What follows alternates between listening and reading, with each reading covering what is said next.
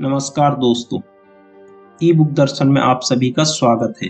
यहाँ आपको मिलेगी कंप्लीट ऑडियो बुक समरी तो बने रहिए हमारे साथ। नज़रिया मतलब माइंडसेट हमारा माइंडसेट जैसा होता है, हमें दुनिया वैसी ही दिखाई देती है। अगर आपका माइंडसेट सक्सेस के लिए है तो चाहे परिस्थितियाँ कितनी भी विपरीत हो, आप अपनी सक्सेस के रास्ते ज़रूर निकाल लेंगे और उस पर मेहनत करेंगे।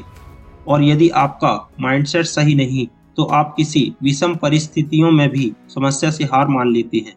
दो तरह के माइंडसेट होते हैं। एक होता है फिक्स माइंडसेट या पूर्व निर्धारित नज़रिया।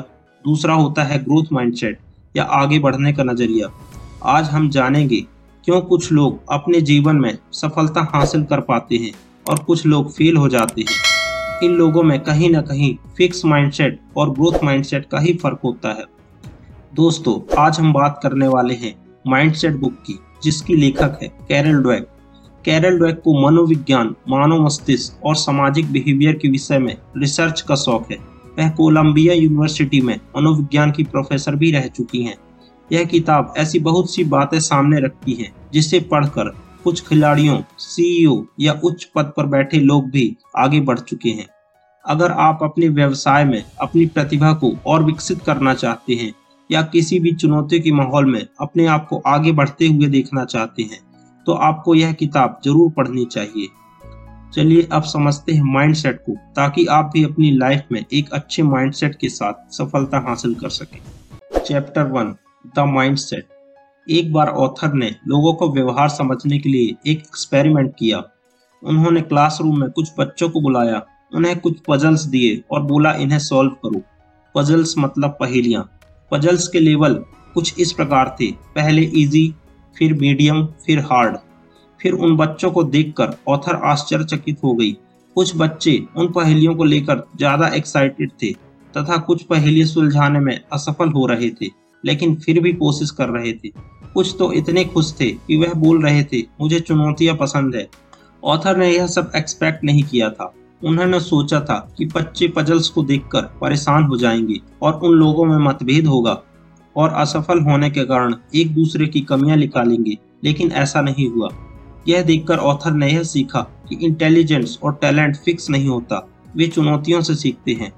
ऑथर पहले यह सोचती थी कि इंटेलिजेंट गॉड गिफ्टेड होता है टैलेंट भी फिक्स होता है, लेकिन वह गलत थी। सब कुछ सीखा जा सकता है। दो तरह के माइंडसेट होते हैं।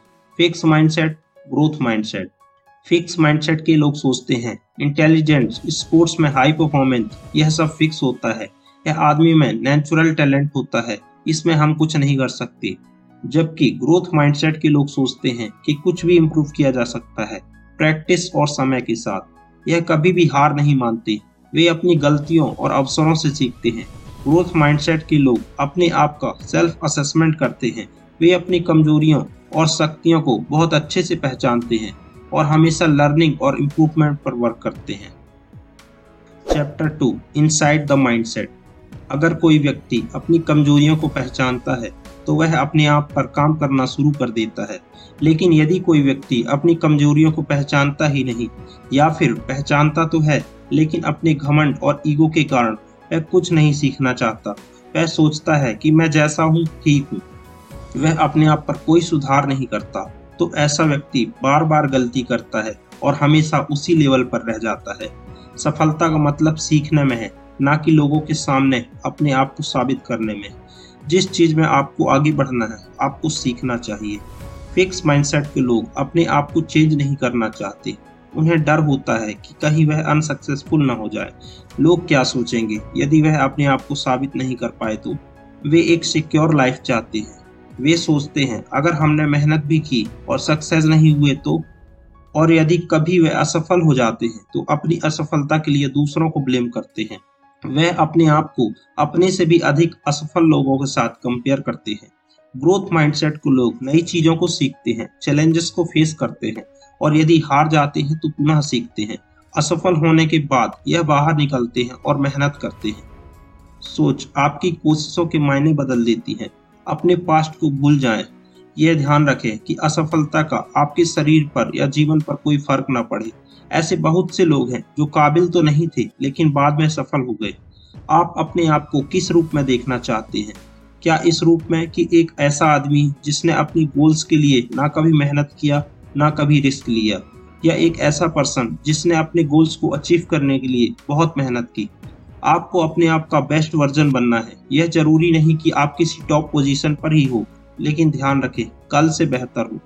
ध्यान रखें लर्निंग इम्पोर्टेंट है और यही हमें खुशी देता है। इसलिए लर्निंग पर ध्यान दो, ना कि किसी पोजीशन या पोस्ट पर। Chapter three the truth about ability and accomplishment Thomas Alva Edison इतने महान क्यों थे? लोग सोचते हैं कि उन्होंने बल्ब का आविष्कार अकेले ही कर लिया, लेकिन यह सच नहीं। क्योंकि उनके इस आविष्कार के पीछे उनके साथ काम करने वाले व्यक्तियों की टीम थी और उन्हीं व्यक्तियों के साथ वह काम करते थे। और उन्हीं व्यक्तियों के साथ काम करते करते उन्होंने यह सीखा कि चैलेंजेस से कभी हार नहीं मानना। वे हमेशा नए चैलेंजेस खोजते थे और एक छोटे बच्चे की तरह सीखने के लिए हमेशा उत्सुक रहते थे। सक्सेस और माइंडसेट के बीच एक संबंध है। क्यों कुछ लोग अपनी अपेक्षा से अधिक हासिल कर पाते हैं? क्योंकि फिक्स माइंडसेट के लोग हमेशा अपने आप को स्मार्ट दिखाने में लगे रहते हैं और हमेशा ऐसा शॉर्टकट ढूंढते हैं जिनमें उन्हें कम मेहनत पर अधिकतर सफलता प्राप्त हो। जबकि ग्रोथ माइंडसेट के लोग हमेशा लर्निंग पर फोकस करते हैं और अपने आप को इम्प्रूव करते हैं। टैलेंट या जीनियस होना जमजात गुण नहीं है, यह सीखे जा सकते हैं। यदि हम अपना इन्वायरमेंट और अपना माइंडसेट चेंज कर लेते हैं तो यह सब हम सीख सकते हैं। इसी तरह कोचेस और शिक्षकों को भी अपने कैंडिडेट्स को उनके मार्क व टैलेंटेज के आधार पर जज नहीं करना चाहिए, बल्कि उन्हें निष्पक्ष होकर सबको बराबर सिखाने का प्रयास करना चाहिए। उन्हें किसी प्रकार का लेवल नहीं देना चाहिए कि यह बच्चा टैलेंटेड है यह नहीं, क्योंकि टैलेंटेड व्यक्ति भी सफलता हासिल नहीं कर पाता, और ऐसे बहुत से कम टैलेंटेड लोग भी हैं जो सफलता हासिल कर चुके हैं। क्योंकि इंटेलिजेंस और टैलेंट यह कभी भी सीखा जा सकता है। बस सीखने वाले का माइंडसेट बदलने की आवश्यकता है। ऑथर कहती हैं कि पेरेंट्स को भी अपने बच्चों की कोशिशों की प्रशंसा करनी चाहिए, ना कि उनकी उपलब्धियों पर। क्योंकि ऐसा करने पर उनका माइंडसेट फिक्स माइंडसेट की ओर बदल जाता है और वह अपनी छोटी उपलब्धि की वजह से बड़ी सफलता में हार सकते हैं, क्योंकि उपलब्धियों पर की गई प्रशंसा उनके परिणाम को इफ़ेक्ट कर सकती है। Chapter four the mindset of champion sportsman व चैंपियन जिसमें खेल के प्रति जज्बा कूट कूट कर भरा होता है, वह अपनी जीत के लिए हमेशा तैयार रहता है। उन्हीं के जीवन से कुछ बातें लेकर हमें यहाँ समझाने का प्रयास किया गया है। अगर आपका माइंडसेट सही नहीं तो सक्सेस को हासिल करना आपके लिए डिफ़िकल्ट हो सकता है। लेकिन अच्छी बात यह है कि माइंडसेट को बदला जा सकता है।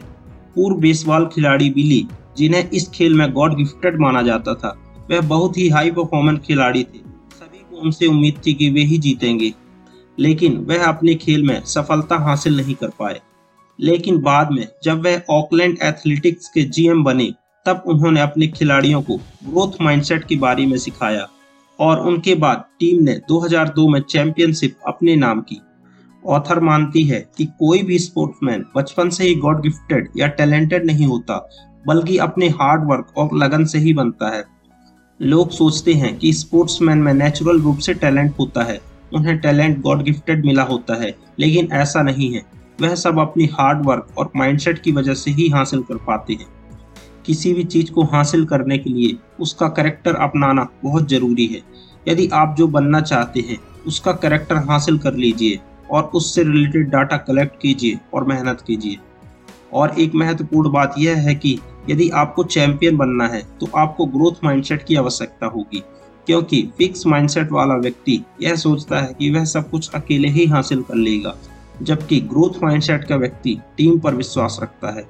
इसीलिए कहते हैं कि किसी सुपरस्टार के टैलेंट से आप सिर्फ़ एक गेम जीत सकते हैं, लेकिन एक अच्छी टीम से आप चैंपियनशिप जीतते हैं। Chapter five the mindset and leadership सन 2001 में सभी कॉरपोरेट जगत आश्चर्यचकित हो गए, जब अमेरिका की जानी मानी कंपनी एनरॉन घाटे में आ गई।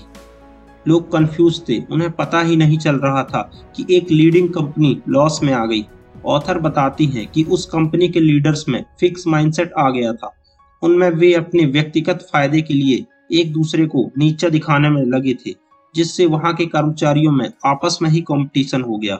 और कंपनी धीरे धीरे बिखरती चली गई। लेखक जिम कॉलिंस ने अपने शोध में पता लगाया कि एक अच्छी कंपनी और एक खराब कंपनी में क्या अंतर होता है। एक अच्छी कंपनी किसी भी बुरे समय को फेस करने के लिए पूरी तरह से तैयार होती है और वह हमेशा बाउंस बैक करती है और कंपनी के लीडर्स अपने आप पर भरोसा रखते हैं और फाइनली कंपनी जीत जाती है। जिम कॉलिंस बताते हैं कि कंपनियाँ जब भी खराब प्रदर्शन करती हैं तो मोस्टली उनके लीडर्स में अहंकार व ईगो आ जाता है।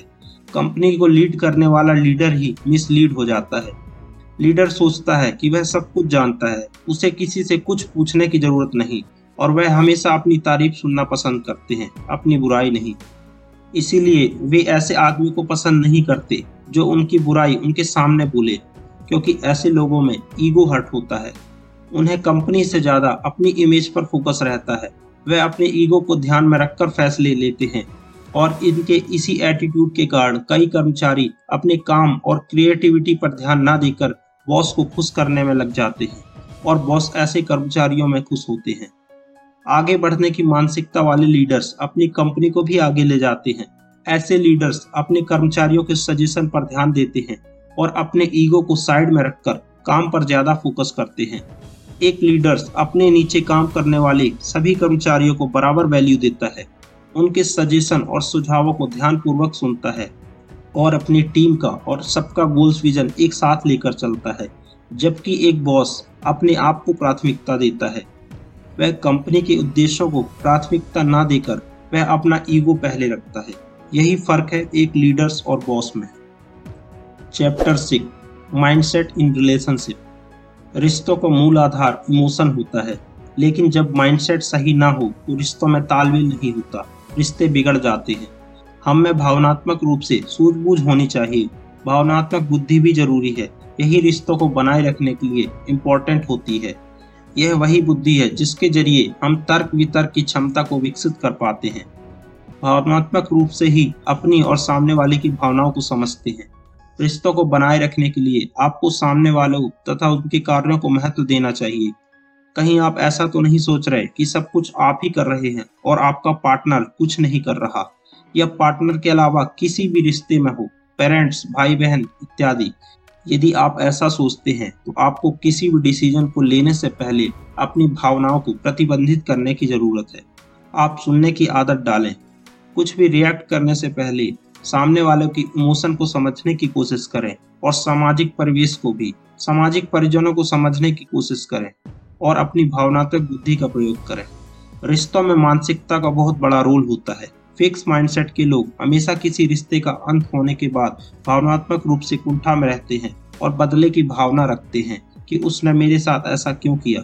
जबकि ग्रोथ माइंडसेट के लोग किसी भी रिश्ते में स्ट्रेस नहीं रखते। यदि कोई रिश्ता समाप्त होता है तो वह किसी को दोषी नहीं ठहराते।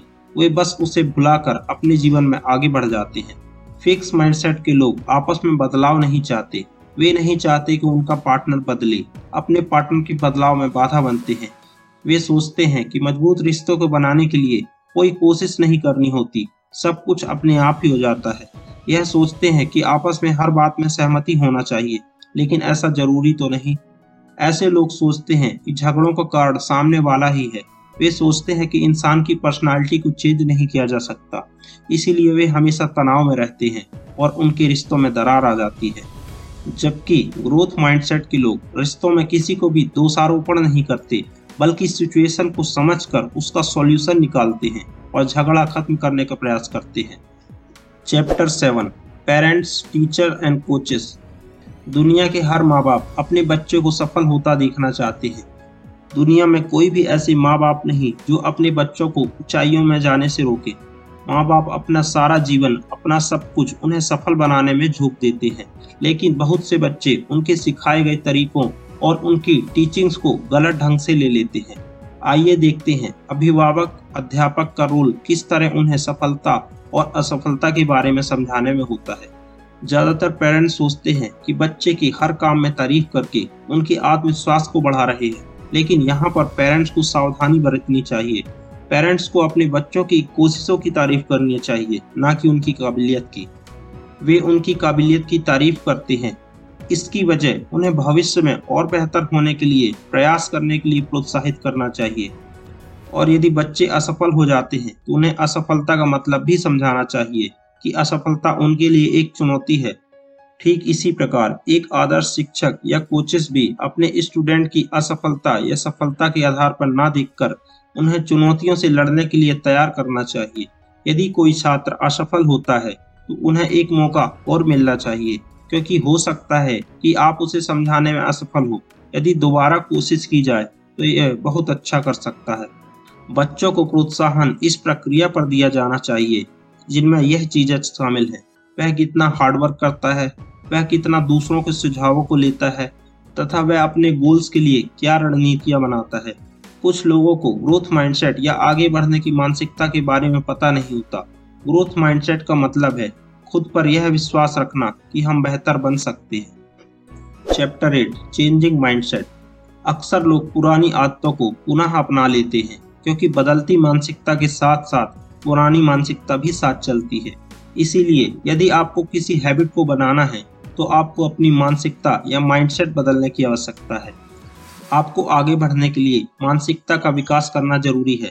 मानसिकता के विकास में फिक्स माइंडसेट का व्यक्ति भी ग्रोथ माइंडसेट की व्यक्ति में परिवर्तित हो सकता है। एक शोध किया गया, जिनमें फिक्स माइंडसेट के बच्चों को ग्रोथ माइंडसेट के बारे में बताया गया और लर्निंग के बेनिफिट के बारे में बताया गया।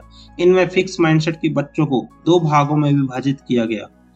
पहले भाग के बच्चों को लर्निंग स्किल्स के तरीके और ग्रोथ माइंडसेट डेवलप करने के बारे में बताया गया और दूसरे ग्रुप को सिर्फ़ लर्निंग व स्किल्स के बारे में बताया गया। जब रिज़ल्ट सामने आया तो पहले ग्रुप के बच्चों में एक पॉजिटिव चेंज आया। उनमें उनकी मानसिकता बदल गई थी। वे अब चुनौतियों से लड़ने के लिए तैयार थे। जबकि दूसरा ग्रुप जिन्हें सिर्फ़ लर्निंग के तरीकों के बारे में बताया गया तो उनमें कोई पॉजिटिव चेंज नहीं आया। इससे यह साबित होता है कि लर्निंग और स्किल्स के अलावा यदि हमारा माइंडसेट सही है तो हम पॉजिटिव चेंज ला सकते हैं। जैसा कि ग्रुप वन के छात्रों के साथ हुआ माइंडसेट को बदला जा सकता है तो परिणाम भी अच्छे आएँगे। जो लोग बदलाव नहीं चाहते, वे हमेशा अपने आप को किसी चीज़ के हकदार मानते हैं, जैसे कि वो सोचते हैं कि उन्हें अच्छा घर मिलना चाहिए, अच्छे लोग होने चाहिए, सभी को उनसे अच्छा व्यवहार करना चाहिए, अच्छी नौकरी होनी चाहिए। लेकिन ऐसा होता नहीं। जब ऐसा नहीं होता तो उनकी इच्छा के अनुसार उन्हें परिणाम नहीं मिलते तो वह लोगों को कड़वा बोलने लगते हैं। वे विचलित हो जाते हैं कि उनकी कोई तारीफ़ नहीं कर रहा, कोई और उनके टैलेंट को समझ नहीं रहा। ऐसे लोग अपने काम या ड्यूटी पर फोकस ना करके अनावश्यक परिणाम पाना चाहते हैं। जबकि सेम कंडीशन पर ग्रोथ माइंडसेट वाले लोग किसी से कुछ बोलने की बजाय कुछ नया सीखते हैं, अपने आप को इम्प्रूव करते हैं। और अपनी कमियों को सुधार कर काम को अच्छा करने के लिए मेहनत करते हैं। वे अपने परिणाम और लोगों की आलोचनाओं पर फोकस ना करके अपने काम को अच्छा करने के लिए मेहनत करते हैं और यही ग्रोथ माइंडसेट उन्हें सक्सेस दिलाता है। थैंक यू अगर आप भी अपने जीवन में सकारात्मक परिवर्तन चाहते हैं तो अभी हमारे चैनल को सब्सक्राइब कर लीजिए, क्योंकि इस चैनल पर हम आपकी सफलता के लिए बेस्ट बुक समरीज लेकर आते हैं। और आपके एक लाइक एंड सब्सक्राइब करने से हमें मोटिवेशन मिलता है। धन्यवाद। E book Darshan dot com